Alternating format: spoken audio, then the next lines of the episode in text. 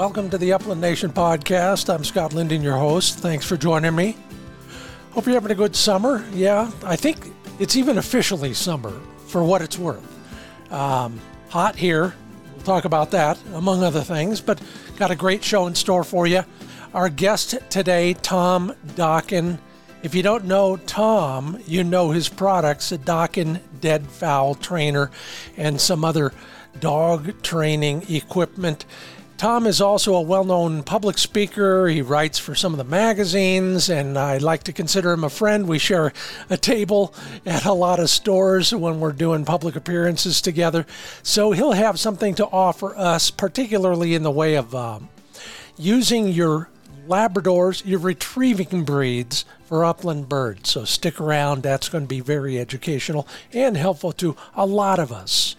I'll also ask you all what's in your hunting vest that we may not have thought of, and that's uh, because we are just about ready to start, you know, acquiring stuff for the upcoming season, and now is when you can plan ahead, make those orders, and cross your fingers, hope they arrive in time. And we'll also take a road trip, sort of. I'm going to talk to you about some of the experiences I've had recently that just kind of reinforce some of the kind of the cardinal rules that I follow that may be of use to you. So stick around for the road trip as well. It's all made possible by Sage and Breaker, Pointer Shotguns, Mid Valley Clays and Shooting School, Trulock Choke Tubes, Midway U S A dot com, Joy Dog Food, and, of course, my website, find bird hunting spots dot com.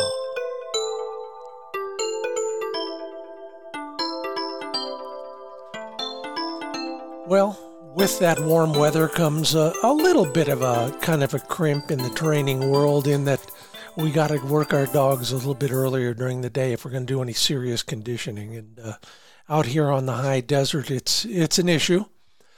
Yeah, the crack of dawn is not my favorite uh, d- time of day, but I'm I'm working at it. I gulp down one cup of coffee before I take Flick out, and uh, that kind of gets me through at least the physical part of the workout. You too? Yeah, maybe so.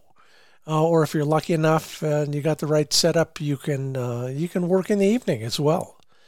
I don't like to run Flick with a full belly after dinner, so uh, we're doing it first thing in the morning.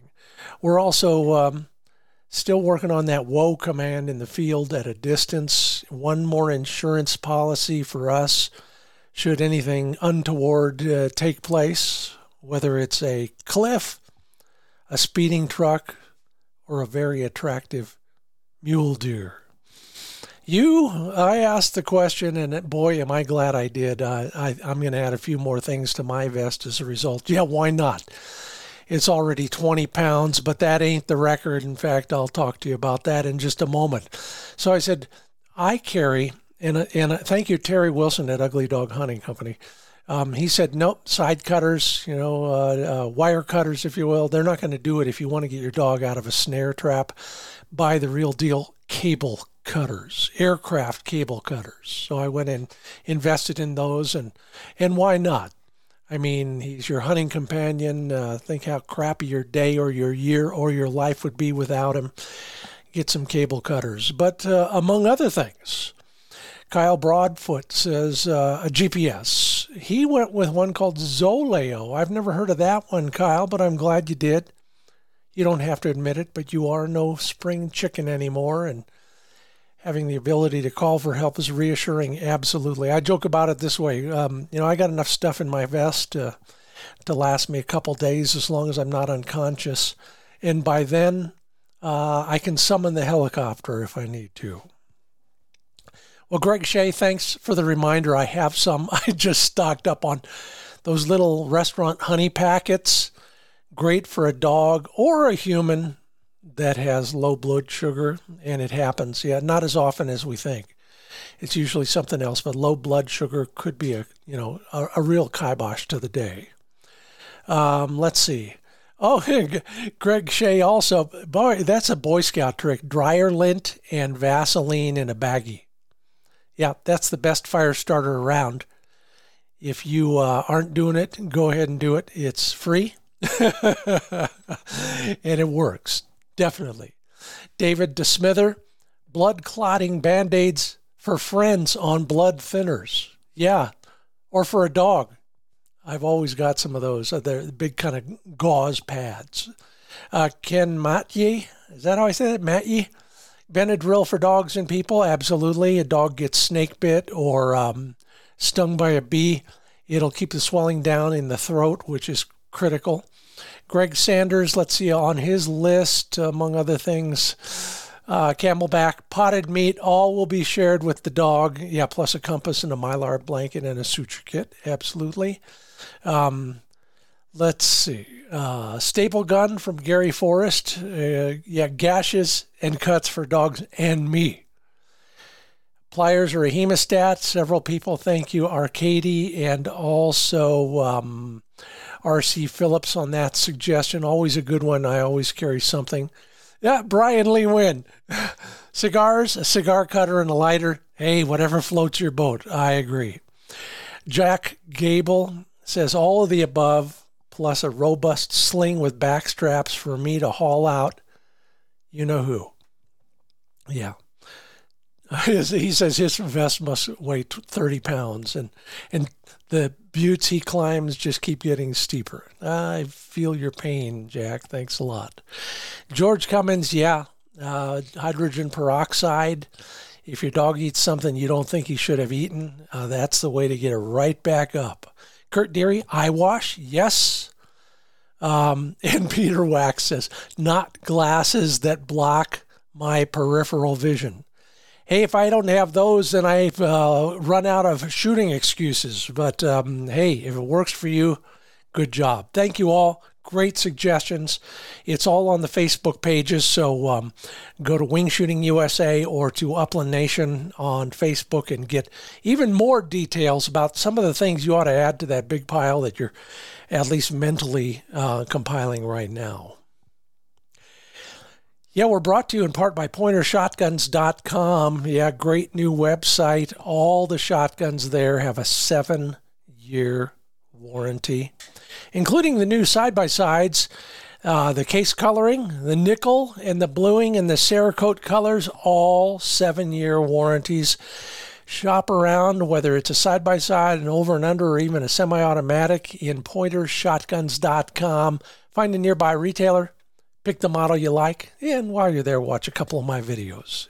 It's all at Pointer Shotguns dot com. And Joy Dog Food, been around for seventy-five years, family-owned and operated. They know of what they speak, uh, dedicated to the hound community, and now making inroads with us here in the upland bird hunting world as well. one hundred percent American-made ingredients and uh, fixed formulas for consistency. Shop your local feed store for Joy Dog Food. Yeah, put some joy in your dog's life. Go to joy dog food dot com. Well,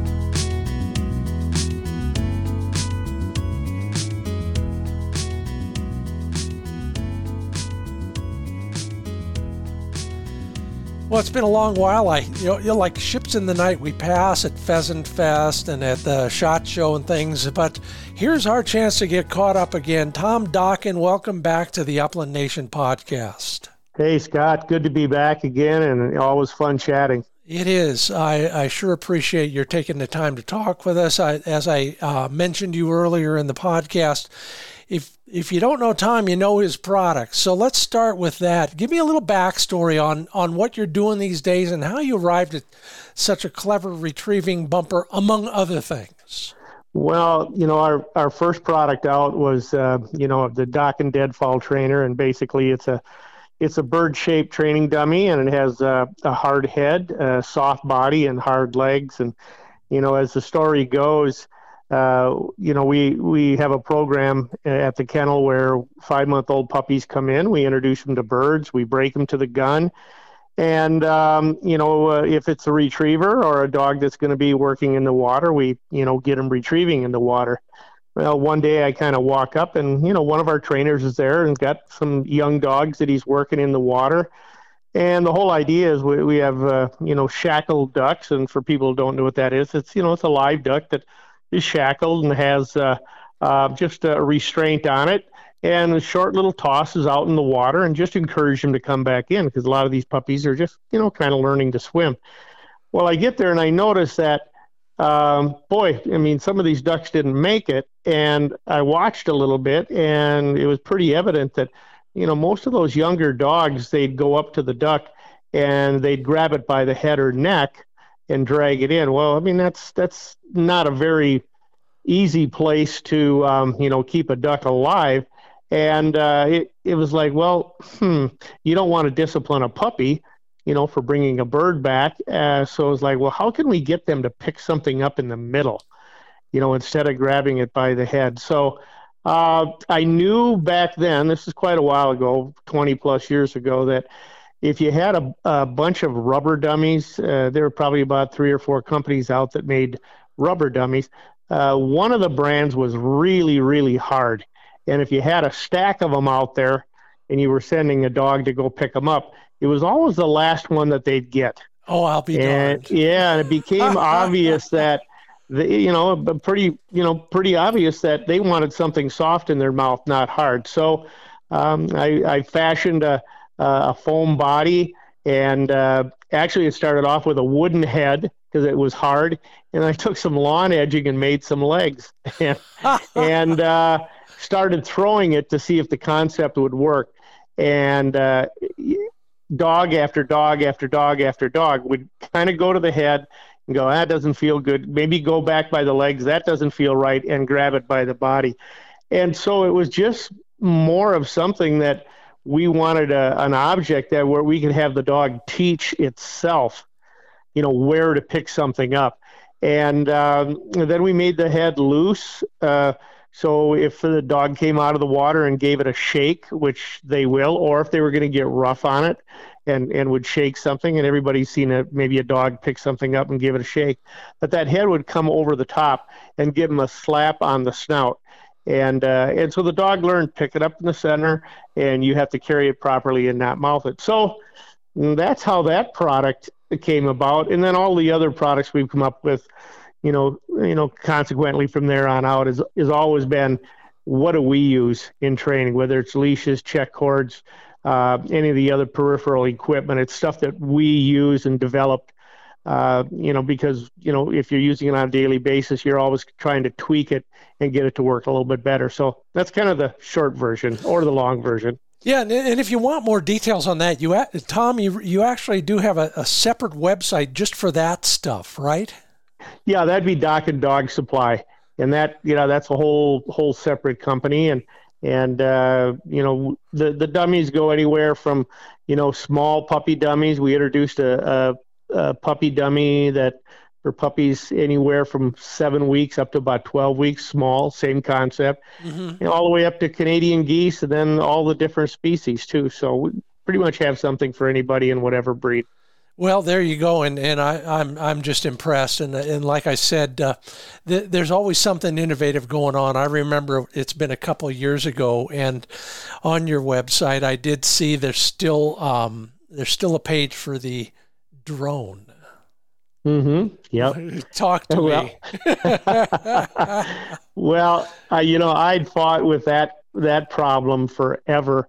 Uh, you know, as a as a duck dog, you want those dogs, and you see it in a seasoned dog especially, that you'll be sitting in the blind and they're they're scanning the sky. They're actually looking up. They're not looking straight out in front of them low. They're looking, and there they're going to get a good mark on what's coming in. And it was just something we could not replicate in training. You could have somebody across the pond, you know, throw for you, or you could use a, a launcher, dummy launcher gun, which is a good tool, but uh, you could never get them tracking something yeah. in the sky. Yeah. And ideally for a young dog, their first duck hunt would be, you know, a bird that comes in, hovers just right in front of you, you know, and just gives up, and, and it makes a nice retrieve. But that's not always how it happens. So we were doing uh, a video series with uh, Gun Dog magazine down in Iowa, and it had a lot of different breeds, pointing breeds, spaniels, and I had a retriever with me. That was my part. And they were using a drone for some of the footage. And the dog that I had with me, he could not take his eyes off that drone. And that's where the light bulb came on. I go, all right, let's see here. How do we incorporate this? And so uh, a good friend of mine, Lee Chose, uh, he had a drone at the time. And if anybody's done pointing dog work or, you know, any kind of dog work for, you know, upland work, uh, the bird releasers have electronics on them that, you know, you press a button on the transmitter and it, it activates the releaser. Well, I took that mechanism, got it on the drone, kind of jury-rigged a little, you know, uh, a thing that would release whatever was in there.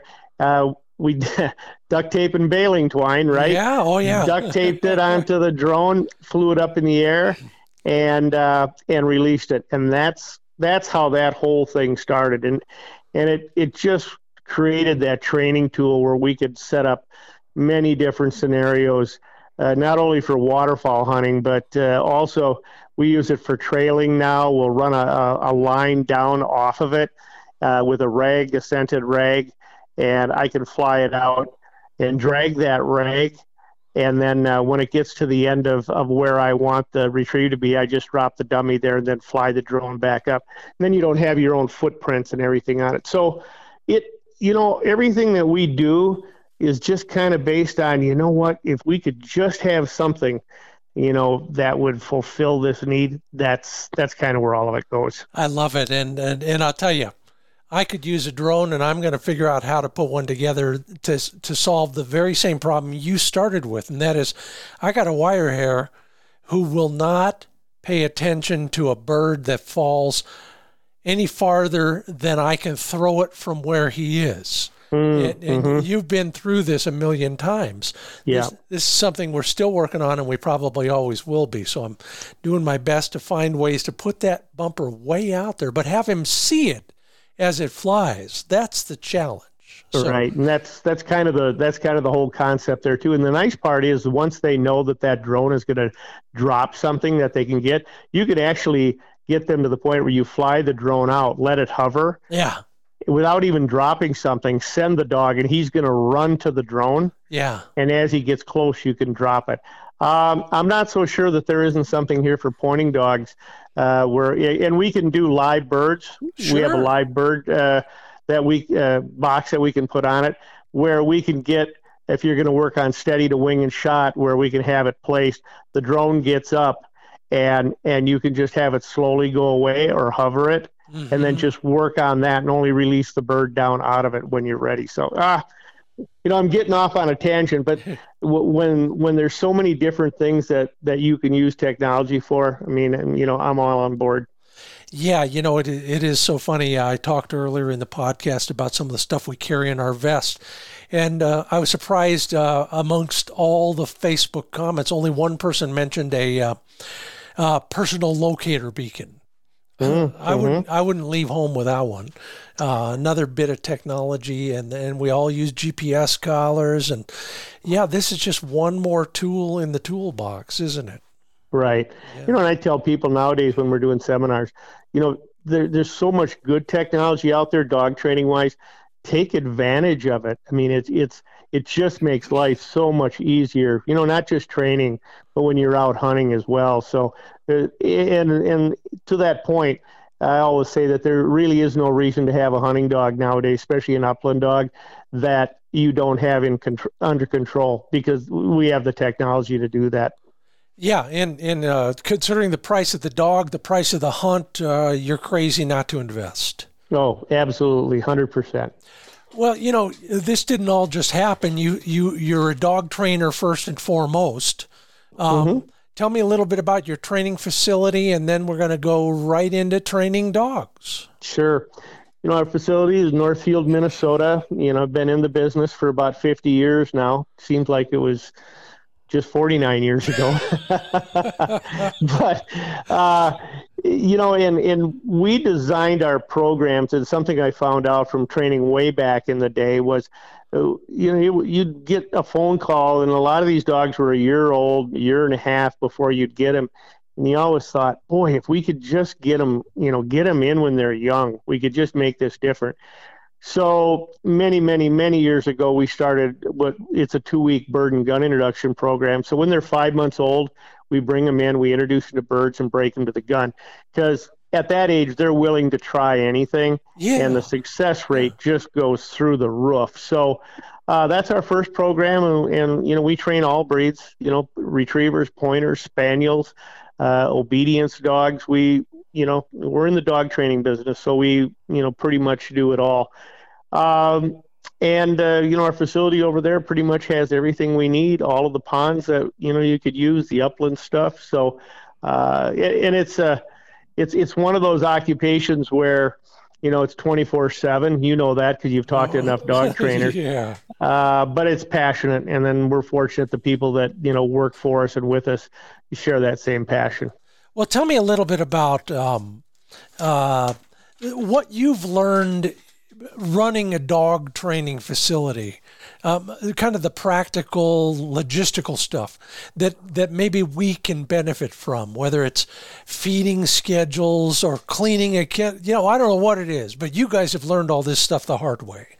Well, right. Yeah. And, you know, people maybe don't think about that. I mean, you know, at home, you maybe have one or two dogs. So, you know, you don't have a, A, a big feeding routine or, you know, where you're feeding lots of dogs or taking care of them. But, you know, our facilities are all set up, you know, being that we're in the Midwest, we have six months of winter. So we have indoor facilities, uh, you know, so cleaning, you know, keeping a really good clean environment so you can disinfect and keep things clean uh, is important. Our kennels are all set up. So they're very easy to clean, very easy to take care of, very efficient for feeding. Uh, And, and that's that's the one thing more than anything else. It's not just training them, but you got to keep them healthy throughout the whole, you know, throughout the whole time that you have them. Uh, because if you don't have a healthy dog, you're not going to be able to, you know, do the job that you need to do. And uh, it's it's staying on schedule too. Mm-hmm. You know, we like to feed at a particular yeah. time every day. Our day starts early in the morning. The only thing that maybe changes a little bit is when we hit the the hottest parts of the year, uh, start extremely early, you know, nothing to be at four a.m. in the morning, you know, and train till noon, uh, especially if it's going to be on land, uh, and then uh, do some water work in the afternoon if we have water dogs. But you have to adapt, you know, to those surroundings. Sure. And then, um, you know, once again, it's uh, it's it's a twenty-four hour day commitment. You, you don't shut the lights off on Friday and come back on Monday morning. Oh, yeah, yeah, and that's true whether you have one or uh, twenty-one. Mm-hmm. twenty-one. You're listening yeah. to you're listening to the Upland Nation podcast. I'm Scott Linden. That's Tom Dokken. Tom, uh, just for the record, if they want to learn, if somebody wants to learn more about your training operation, what's the website address? Sure, you can go to Dokken's Oak Ridge Kennels. Uh, you can pretty much find that, you know, anywhere. Yeah. Google it. Uh, Facebook, uh, you know, every, we all have all of these different avenues nowadays to be able to be reached. But uh, yeah, and you know, I think the key there, you know, anybody who's looking for information is is you know, give a call, get a conversation going. And a lot of times, what we'll do is if somebody has a dog that maybe isn't just beginning, but maybe, you know, it's a little bit older and they're wondering what they can do. And a lot of times, we'll say, well, come on down, let's just take a look, sit down, have a conversation, because you're. You know, yes, you're buying dog training, but you're, you know, you're buying that dog trainer's, you know, expertise, and uh, the relationship with our customers is extremely important. Not only, you know, for them to gain trust in what we do, but uh, also for us to be working with them when, when it's time for us to show them, you know, how to control their dog as well. Well, well, let's jump in and start talking about that sort of thing. You you mm-hmm. talked you talked at Pheasant Fest about um, basically about using um, uh, retrieving breeds or uh, flushing breeds. I'll generalize it um, in the uplands, and mm-hmm. uh, and you know, a lot of people who are listening own flushing breeds. Um, first off, I understand the the value, and I joke about it, but it's almost true, I think. Uh, If I lived in South Dakota, I would probably own nothing but Labradors. Uh, I think it's a perfect pheasant dog, but you have your own rationale, and, and, and I'd love to hear what it is. Well, right. You know, I, I think it's just, it's kind of matching, you know, your hunting conditions. Like, you know, if you said if you were in South Dakota, matching your hunting conditions to what breed you're going to have. Not that there's only one breed that can do this. You know that. Uh, but your your flushing breeds, basically their job, you know, we're talking labs right now, but, you know, we're talking Springer Spaniels, uh, Cockers, any of the flushing breeds, uh, their job is to stay close enough to the gun. When they get sent, their job is to go in, you know, put the bird in the air and then make the retrieve. And then also you have, you know, the, you know, the, the pointing labs too. That's kind of a phenomenon that's not new now, but it's been around for a while. And uh, pointing labs, I tell people, isn't new. And, and, you know, even though the advent of people breeding for them, a lot of a lot of those retrievers pointed way back in the day as well. Oh, yeah. More by conditioned response. And and I people say, well, how's that? And I say, well, if you know, if you were hunting wild birds with a young dog to begin with, and you can't shoot hens, and the dog goes in, you know, tries to, you know, he smells something, goes in, it's a hen. It's not shot. Goes in, it's a hen. It's a hen. It's a hen. So now they're figuring out there's no reward in the flush. So all of a sudden, the next bird they come on, it's a rooster. You know, they don't charge in on it. They kind of hesitate because they're trying to figure out how to catch it. Bird gets up and it gets shot. Boom, light bulb comes on. That is brilliant.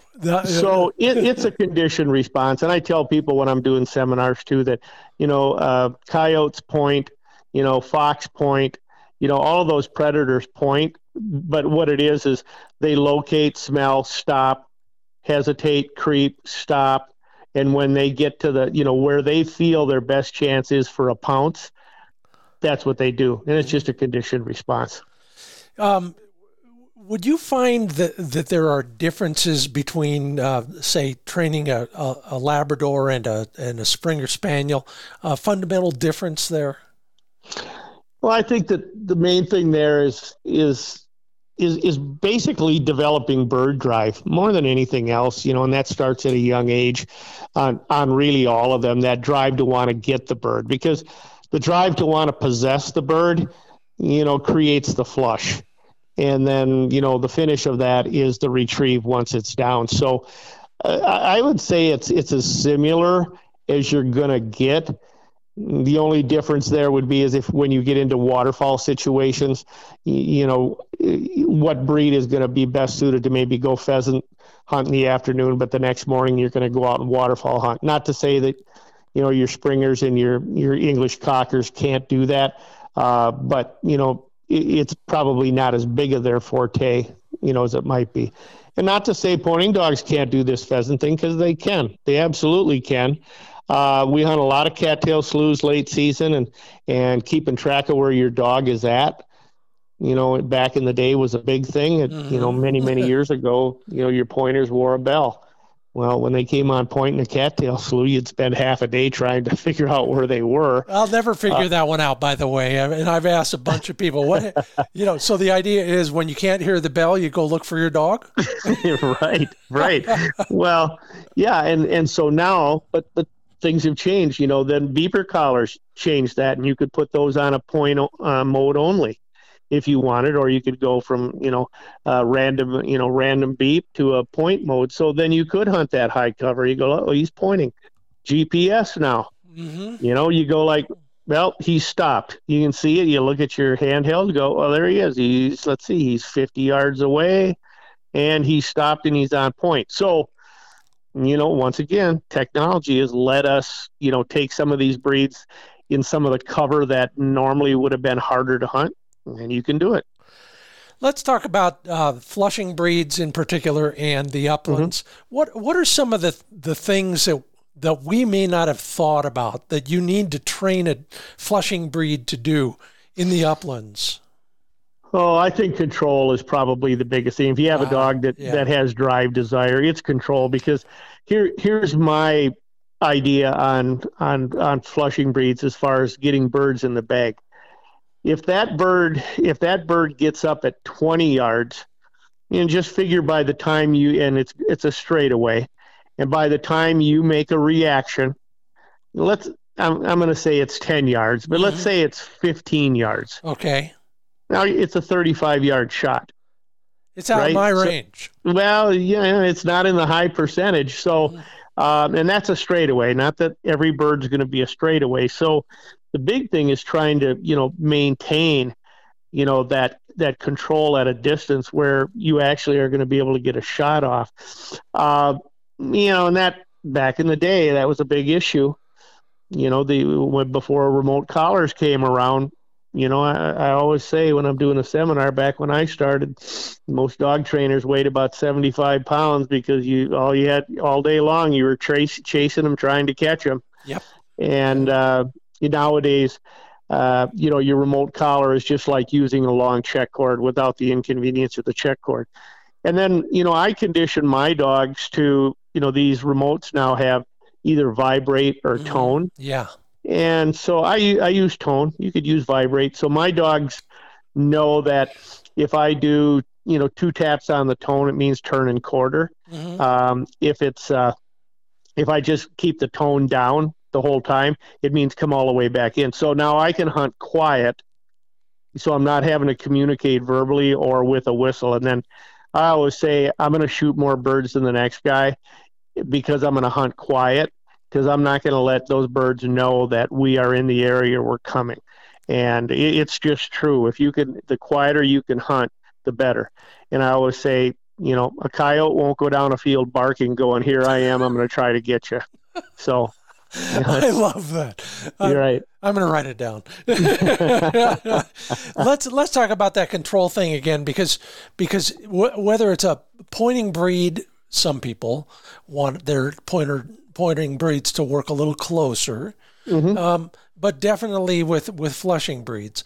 Um, how do you initiate that whole training scenario? What's the first thing you do to get a dog to stay closer?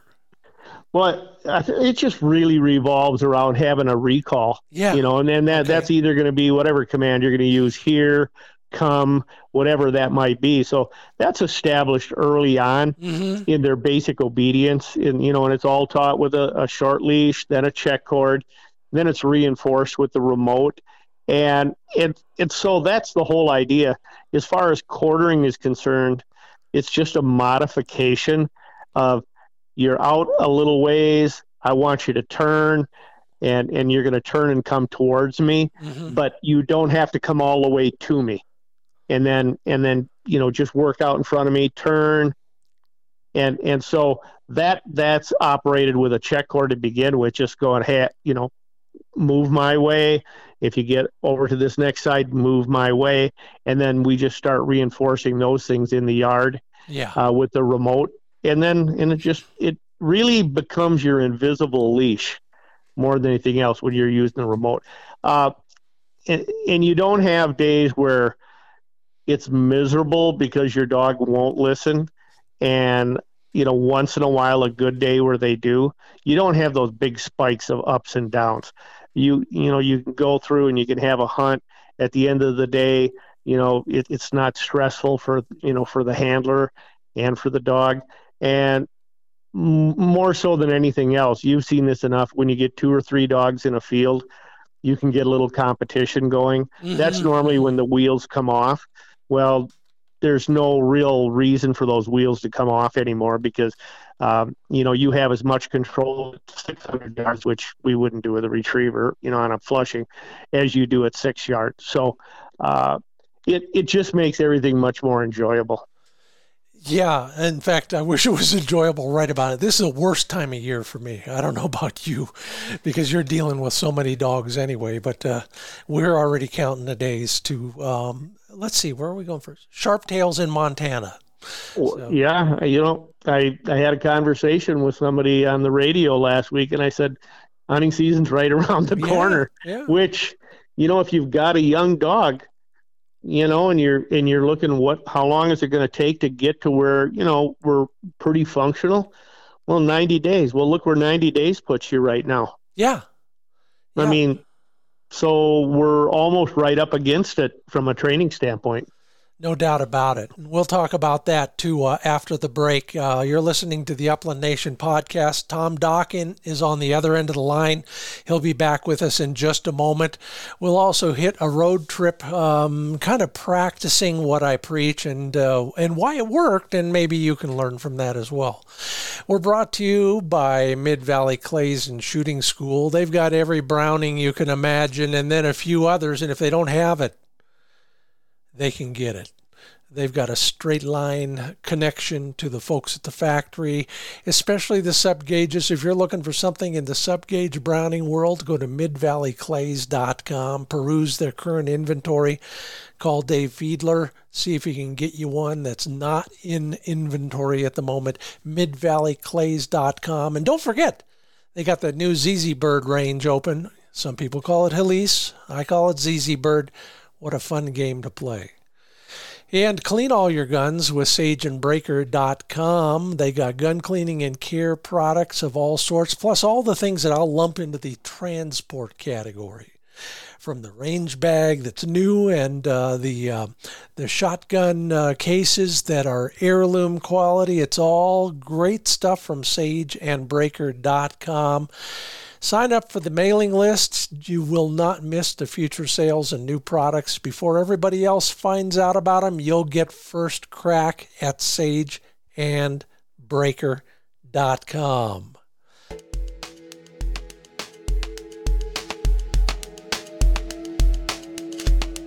And with that, let me welcome back my friend Tom Dokken. Gosh, before Pheasant Fest, I think the last time I saw you was at a Cabela's store in Mitchell, South Dakota on an opening weekend. Remember those? Well, yeah, that um, was kind of our normal yearly meeting spot. And then maybe the Shot Show. And, and uh, you know, I love Pheasant Fest, and I know you do too. And that's always, you know, that's one of my favorite events to go to. And, and that's something that's actually going to be in Sioux Falls, South Dakota this year. So in the pheasant capital of the world, you know, we're gonna we'll be there, and I'm sure you'll be there too. I've already got my uh, my whole plan laid out, and I'm looking forward to it. They really treat you well in South Dakota, and Sioux Falls is really glad to have have that uh, event, and and it's such a natural fit, isn't it? Well, it's you know, people are so. The neat thing about that is when people come, they're happy. You know, they're not just kind of walking around, just kind of filling space. You know, they're excited because it, it's dogs, it's pheasants, it's guns, it's it's everything that that we kind of live for. So it's kind of like kids in a candy store, which really makes the environment nice. Absolutely. I tell people, you know, imagine twenty-five thousand guys just like me. Most of them want to turn around and run the other way, but not me. I got my tickets booked already. Oh, um, so, um, so before we get deeper into the training thing, um, mm-hmm. uh, tell me about a great hunt you had last fall. Oh boy. You know, s- sometimes it's not as much about, you know, this about the number of birds in yeah. the bag, but yeah. it's about when you have a, a new young prospect um, that you take out, and you know you've done all the training during the summer, and and sure you put them through all their paces, and you've put birds out, and you've flushed and shot birds, but when you get out and and you say, it's how about the first wild bird flush and shot and retrieve, and you, those are the those are the things I think from a dog trainer standpoint that you look at and you see all the work that went into it, and then now it's game day. Because game day is different than training, but when those things all come together, uh, it's still brand new. You know, after fifty years, uh, I'll, I'll I get as excited about that. And those young dogs, you know, we we see them, you know, kind of blossom. The older dogs, you know, we see them make maybe that, you know, three hundred yard retrieve or that big long trail and stuff. They all have their, their moments, but I think it's more about, you know, what happens on a particular retrieve or a flush or a trail. You know, that's highlight for me versus, you know, numbers of birds. You know, it's funny because uh, I ask a lot of people, um, what what do you enjoy most about hunting? And after you've done it for a few years, what you enjoy most is helping other people succeed at hunting. Mm-hmm. Uh, you've just described the canine version of that. Yeah, I, it, it's a big thing, and, and you know, think about think about what drives you to go. I mean, that that dog is there in that time of year, and you look at him and you know that we should be going out hunting. We should be doing this. And we've had customers who maybe, you know, over the years, they've had several dogs trained, and, you know, they kind of go, you know, we're thinking of traveling more now, and uh, we're maybe not going to get another dog. Give it about a year. Give it a year, and they're back in it. And the thing is, you know, you're a dog person, and that hunt isn't the same. And it really isn't the same if, you, you know, like, you know this because you've gone on trips, and if you're not hunting over your dog, or you're yeah. just kind of walking in a group, yeah, you're just kind of tagging along. You know what I mean? And yep. and you don't feel like you're really in the game. So, uh, you know, it's it's special. Uh, they bring so much to the plate, not just during hunting, but, you know, the rest of the year too. No, I agree. I can't argue that. I had to finish the chucker season this year in Nevada with somebody else's dog. Um, mm-hmm. And it was it was better than not going, but just barely.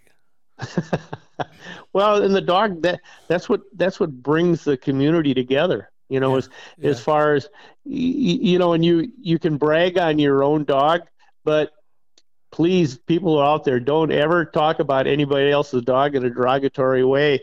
You know, you're going to be in big trouble if you do it. So, oh, absolutely, you, you want to hold your hold your breath. But we love them to death. They bring us nothing but joy, and the fact that we can be out in the field with them at probably the best time of year, you know, there's nothing like it. Well, let's uh, let's get down to brass tacks. If yeah. uh, if you, if you were just to to rattle off mm-hmm. some of the dumb things we do when it comes to training or hunting with our dogs that affects their performance, uh, let's let's go with the dumb stuff first, and then we're going to go to the the stuff we should always do. But first, well, I, those big mistakes. Yeah, I think that the biggest thing is. is, you know, how, how we handle, you know, these dogs on a daily basis. It doesn't even have to be out in the field. Doesn't have to be, you know, when you're out training. You know, now nowadays I would say probably ninety-six percent of the dogs we train are family dogs as well. It's, it's, it's we, if we're letting a habit go, just an obedience control habit go day after day after day when we're around them, you, you can't expect now when you get out and start doing your hunting or start getting out training, why would you expect them to think any differently of, of what your expectations are when you get out there? So you really, you know, and I say this now more than anything else, is that you really got to watch what you're doing with them all the time, just due to the fact that you are setting a precedence on how everything else is going to go by what you let slide. And it's easy to let stuff slide, especially if they're around you twenty-four hours a day. So I think that that's the biggest thing not to do. And then another thing is, I, I would say going too fast. You know, for somebody who's training, yeah. is is going through these things too fast. You know, I've got a book in front of me, and, and uh, I'm on chapter seven, and, uh, you know, I, I did all of this within a, about five days. Well, no, you didn't. You know, so... It, it's take your time. These things, if you want something that's going to be solid, take your time, do little steps, baby steps, teach every task in a small step, and, and then everything's going to happen over a period of time. You can't have it tomorrow. You know, guess. One of the things that uh, uh, that keeps coming back to me, and I learned this from a wolf behaviorist, mm-hmm. um, it takes it takes weeks and weeks to create a habit. And that's really what you're doing, isn't it? one hundred percent. You know, and they say that, you know, about athletes or, or anybody else who's trying to get into a good habit or get out of a bad habit. And the whole idea there is that is if you have a, a big series of bad habits, those bad habits, I always say, are like they're like weeds. You know, you can be cutting them off and trying to put new ones in, but don't don't kid yourself. That that weed wants to grow back constantly. So, you know, you know, having to maintain and keep that down while you're building something different. So that's the whole idea. We tell people at seven weeks when you get that puppy, you know, normally that's the age, it starts immediately. Yeah. yeah. Because I, I'll, I can hand somebody a puppy and I say, there's no bad habits. Here you go. Yeah. There's no bad habits. So you can either have good ones or bad ones. You know, the corollary to all of that, and, and like you said, yeah, if you don't want to let your dog slide, don't ask him to do the things that he's going to slide at. Um, it's, um, uh, who said it? I think it was uh, Delmar Smith said, never give a dog a chance to fail. Well, th- they need to be successful. Yeah. I mean, they do. I mean, you you know, you wouldn't take a young kid who's just going to be in T-ball and have somebody throwing one hundred mile an hour fastballs past him. Nope. And he strikes out every time, and you go, how do you like baseball? Well, you know, I'm thinking about, you know, getting into something else. I mean, it it it's common sense, but, you know, when we stop and, and think back on it, you know, building confidence is, is part of it, and then repetition on the things that you want are, are another facet. But uh, it it really plays into it. You know, one of the curses of being a dog trainer, even when you're out hunting, is you're watching and you're watching your dog's work or dog's work, is that it's almost a curse because we see problems before they even come up. Yeah. you, oh, you, yeah. You, you see one little thing and go, oh, I know where that's going. You know, yeah. that's, that's going to going to go to that level and then to the next level. So somebody might go, oh, that was, That was just awesome. You know, I, I can't believe how good that was. And I go, yeah, you know, but, but your eyes tell you, you are, you're always looking for the little things that are going to lead to something you need to take care of. Well, you pros and you, and, and, and you know, the other guys I'm probably talking about, you can do that. You can just stand back and read those dogs. Uh, that's why you're you're doing what you're doing, and we're coming to you for help because we can't figure that stuff out. And by the way, that T-ball reference, that's getting really close to home. I'm the only guy I know who struck out looking. That's good. I'll have to use that one. Okay, there you go. so so we talked about some of the things uh, we, we should be careful about. What about some of the things we could do more of when we're training our dog, whether it's training while we're hunting, reinforcing, I'll call it, or in the yard or wherever wherever else we do our training? What are some things we should work on a little bit more? I think give, once you hit a certain stage where you go, you know what, we're working pretty good right now as a team, and I'm talking training, is give your dog a a good variety of of different areas and different scenarios that you're going to work in. Mm-hmm. You know, so you go like, well, I've got a, a one acre field in the backyard. Well, that that's good because we're working good there. Now you need to take and you need to get moved around. You need to yeah, get to different yeah. areas and let them experience some new things, because every time you go hunting, it's going to be new. Yeah, things are the same, but you know, the, the area that you're doing it, the facilities, uh, cover, whatever it might be, other people that are involved, it's going to be new. And then if you think you're going to be training or, or hunting, I should say, with, with other people, try to get that done before the season starts too. Yeah, hey, let's, yeah. let's go do some training, because everything changes when the environment changes. Yeah, and the people thing is is is is critical. You know, when we're testing in the NAVDA system, there's, you know, two or three judges, maybe two gunners, and then sometimes a gallery, and they're all trailing along behind your dog. And if he's never dealt with that before, there there the odds are good he's going to go up and say hello to somebody in the gallery. Yeah, I mean, it it it happens. You know, and the whole idea, I think, for most most people is, you know, from a professional standpoint, when we do something, we're expecting it not to happen. You know, we always we, we might be giving a command, but we're always thinking about the dog isn't going to do it. So so we're thinking, what are we going to do ahead of time? And the big thing there is not getting caught flat-footed when a problem comes up. Yeah. Here's the situation. I just asked for this. What am I going to do when it doesn't happen? What are my options that the dog actually understands, that I've actually worked on? Yeah. Can you now, can you what, give me an example of that? Because I'm a big believer in that. I, I always hope for the best and plan for the worst. Yeah. Well, you know, it, it, it goes, let's just say, if, even if it's basic obedience, let's just say you're walking your dog on a lead and, and you know, I'm going down the road, you know, I'm a heel and, and let's stop and sit. Well, so every one of those commands has the opportunity for the dog not to perform, whether it's sitting, uh, you know, heeling, you know, dog trying to pull, uh, sitting and staying. The dog's not going to sit and stay. The dog's not going to come when called. Uh, there, there's so much of problems that just don't have to happen if these basic fundamentals are taken care of ahead of time, because you've gone through them enough. You know your dog's tendencies, and that's with no distractions. Yeah. So now I see distractions before, you know, the dog does, and, and I'm ready.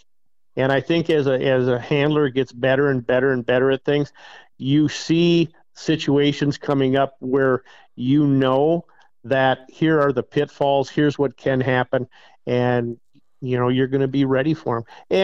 And to be honest and, and fair with people, you know what? If I need my, my vehicle worked on, I take it to somebody who works on a vehicle. If I could lift up the hood and go, what the heck is this? So don't, don't feel bad that you don't know everything about it. Uh, but the more you're out there with them, the more you'll know your dog. You know, I, I can't agree more, and I'm just going to say it. I, I wish people would pay more attention to their dog, whether he's just laying around watching T V with you or out in the field hunting.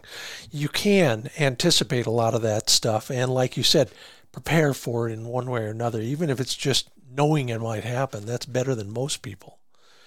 Right. You know, when when people come to get their dog, if they left their dog for training with you, at some point they show up, or maybe they've showed up once or twice in between. When they show up, what are you working on with them? Right.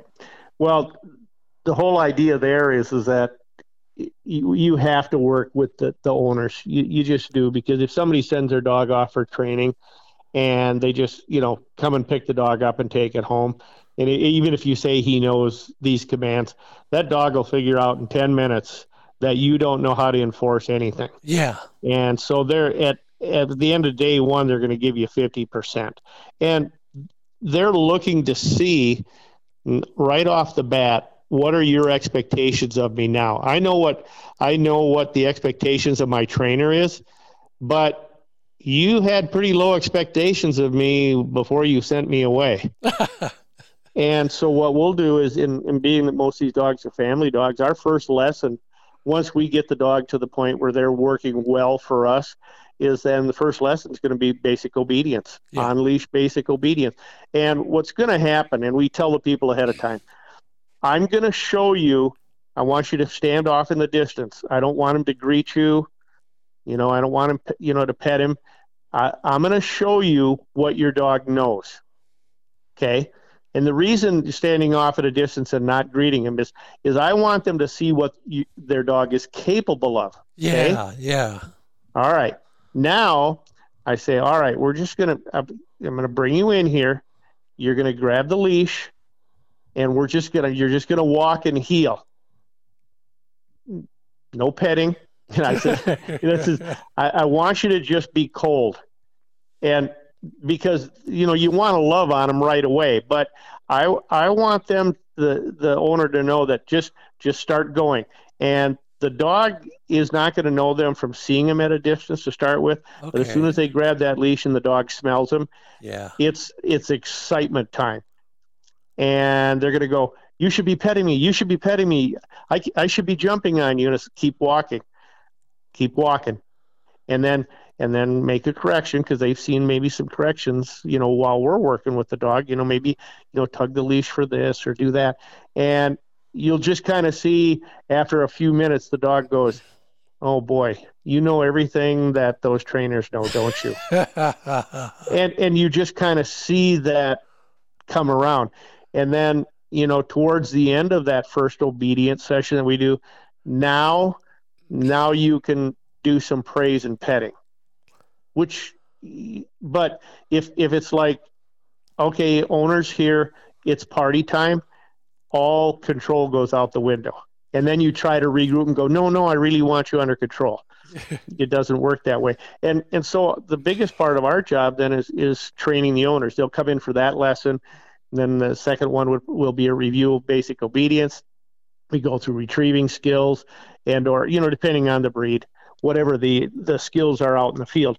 But if you don't have skills in the yard, yeah, forget it. You're not going to have it in the field. So uh, our big part of our job is, is training the owners. And then a big part of it is, is not just training, you know, dad, uh, you know, mom gets right involved with that basic obedience and control, because she's going to be the caregiver probably the majority of the time. Uh-huh. And, and I'm not saying that, you know, we train, you know, dogs for gals too, that are hunting. That's a big thing. My wife loves to hunt, you know, more, more gals are getting into it, but it's a family thing. The, the more people know in the family on just the basics of what the dog should do around the house. Now you have several sets of eyes.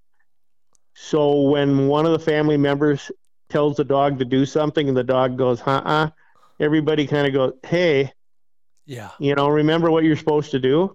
So it actually kind of, you know, keeps everybody in line, you know, as, as well as the dog.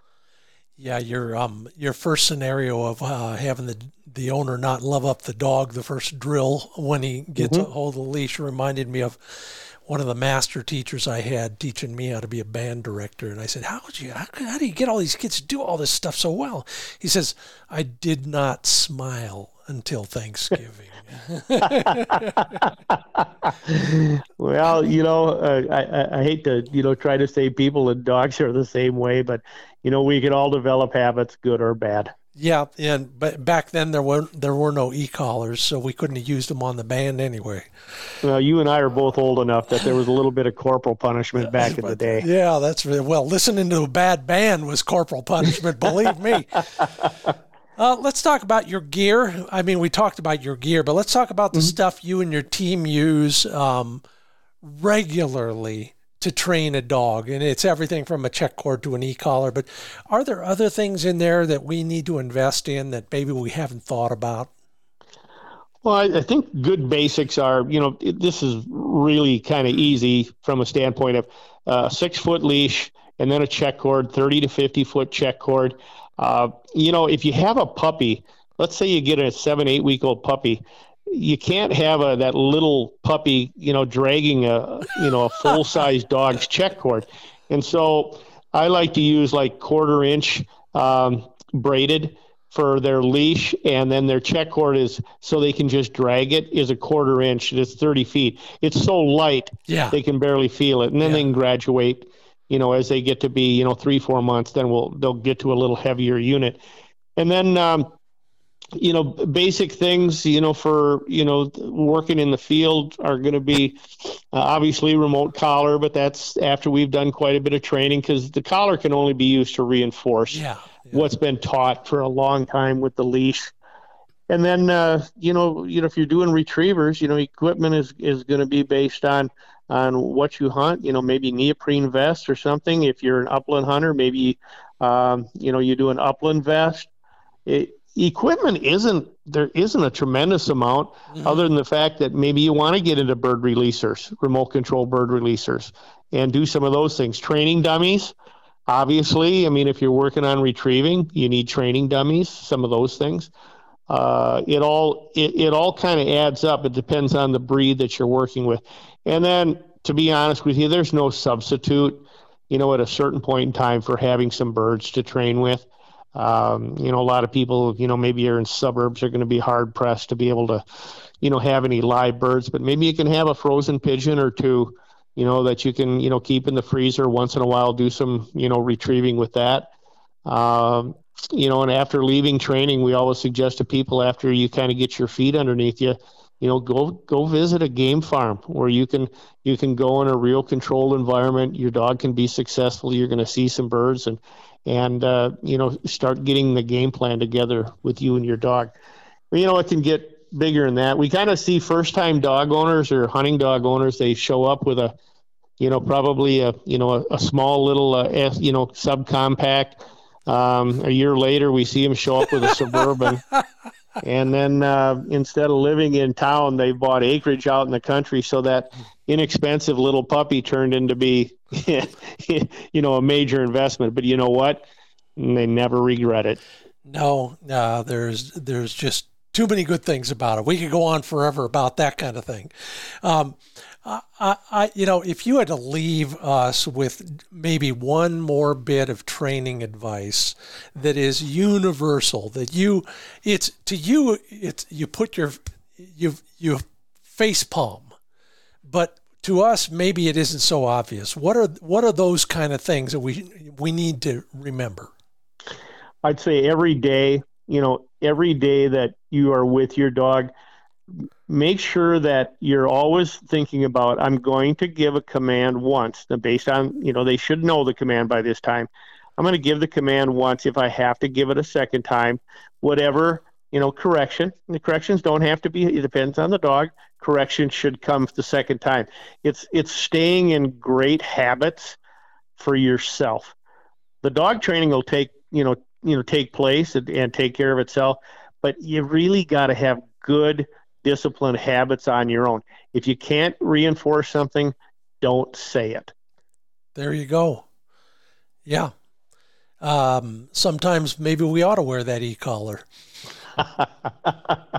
Well, boy, I know I would be used on me, you know, on a regular basis. So that's, but, uh, you know, it's, it, it's so rewarding, this whole thing, you know, this, and you know, whether you have a professional trainer do it or you do it yourself, the rewards are so great. And the companionship part is, is absolutely fantastic. That's Tom Dokken. I'm Scott Linden. This is the Upland Nation podcast. Tom has two websites that you should memorize and visit regularly. Dokken Oak Ridge Kennels dot com, and make sure I got this one right, Tom. Uh, dead fowl trainer dot com. dead fowl trainer dot com, yep, for yeah. all of our training products. All you bet. The gear is there. Uh, learn more. Uh, find out about any upcoming seminars. I'll uh, see you at Pheasant Fest, I'm sure, and in between now and then. Have a great hunting season. Thanks for being a part of the Upland Nation podcast. Thanks, Scott. Thanks for having me on. You bet.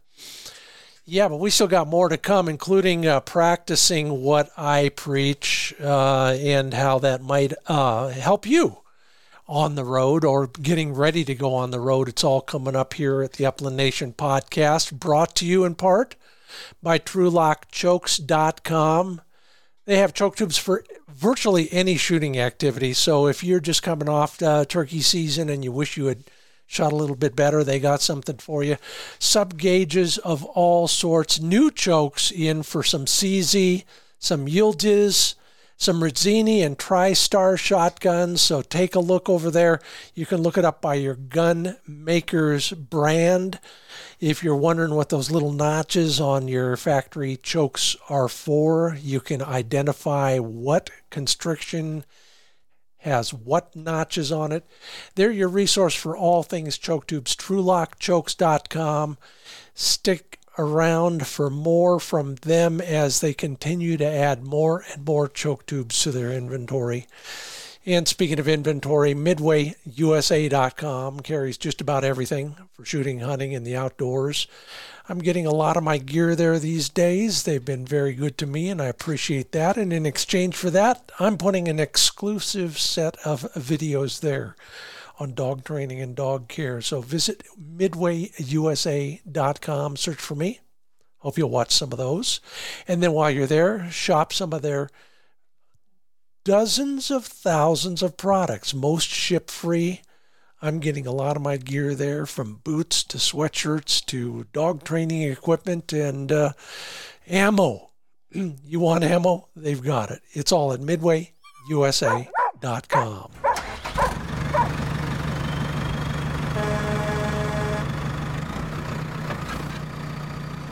Well, midsummer, and I am scouting for quail hunting. You know, out in the west, we've got the valley quail primarily out here, and uh, always keeping my eyes peeled. And in the course of doing that on a recent camping trip, there was no fishing involved. The rivers are running too high. Anyway, um, on a recent camping trip, I... Um, I knew about the one spot, and I've been there a few times. Thanks, Tom, and uh, thank you, Ben, for s- sending me over there. But driving farther afield, I found the other end of the same spot. I mean, like five miles farther away. Had no idea there was such a thing, let alone access at that end. And so poking around in there, I found what could be the best quail hunt of the the upcoming season. It wasn't marked, but once I found the road, I found it on my online mapping app and realized it was part of the same public wildlife area. So the lesson in all of that, always be scouting, follow your hunches, always go to the far end of some of those walk-in and public access areas. No one else will. You might just have it all to yourself. Well, thank you, Tom Dokken, for joining us here at the Upland Nation podcast. Sure appreciate that and all of your wisdom, and all the wisdom from those of you who commented at my questions on the Facebook pages uh, this week about the stuff we carry in our vest. Great stuff. Thank you so much. And thank you if you left a rating or a review at one of your podcast uh, distribution platforms. And thank you to our sponsors, Sage and Breaker, Pointer Shotguns, Joy Dog Food, Mid Valley Clays, and TrulockChokes. Most of all, though, thank you for listening. I'm Scott Linden. Until we meet in the field or at a training day, maybe I'll see you at the range.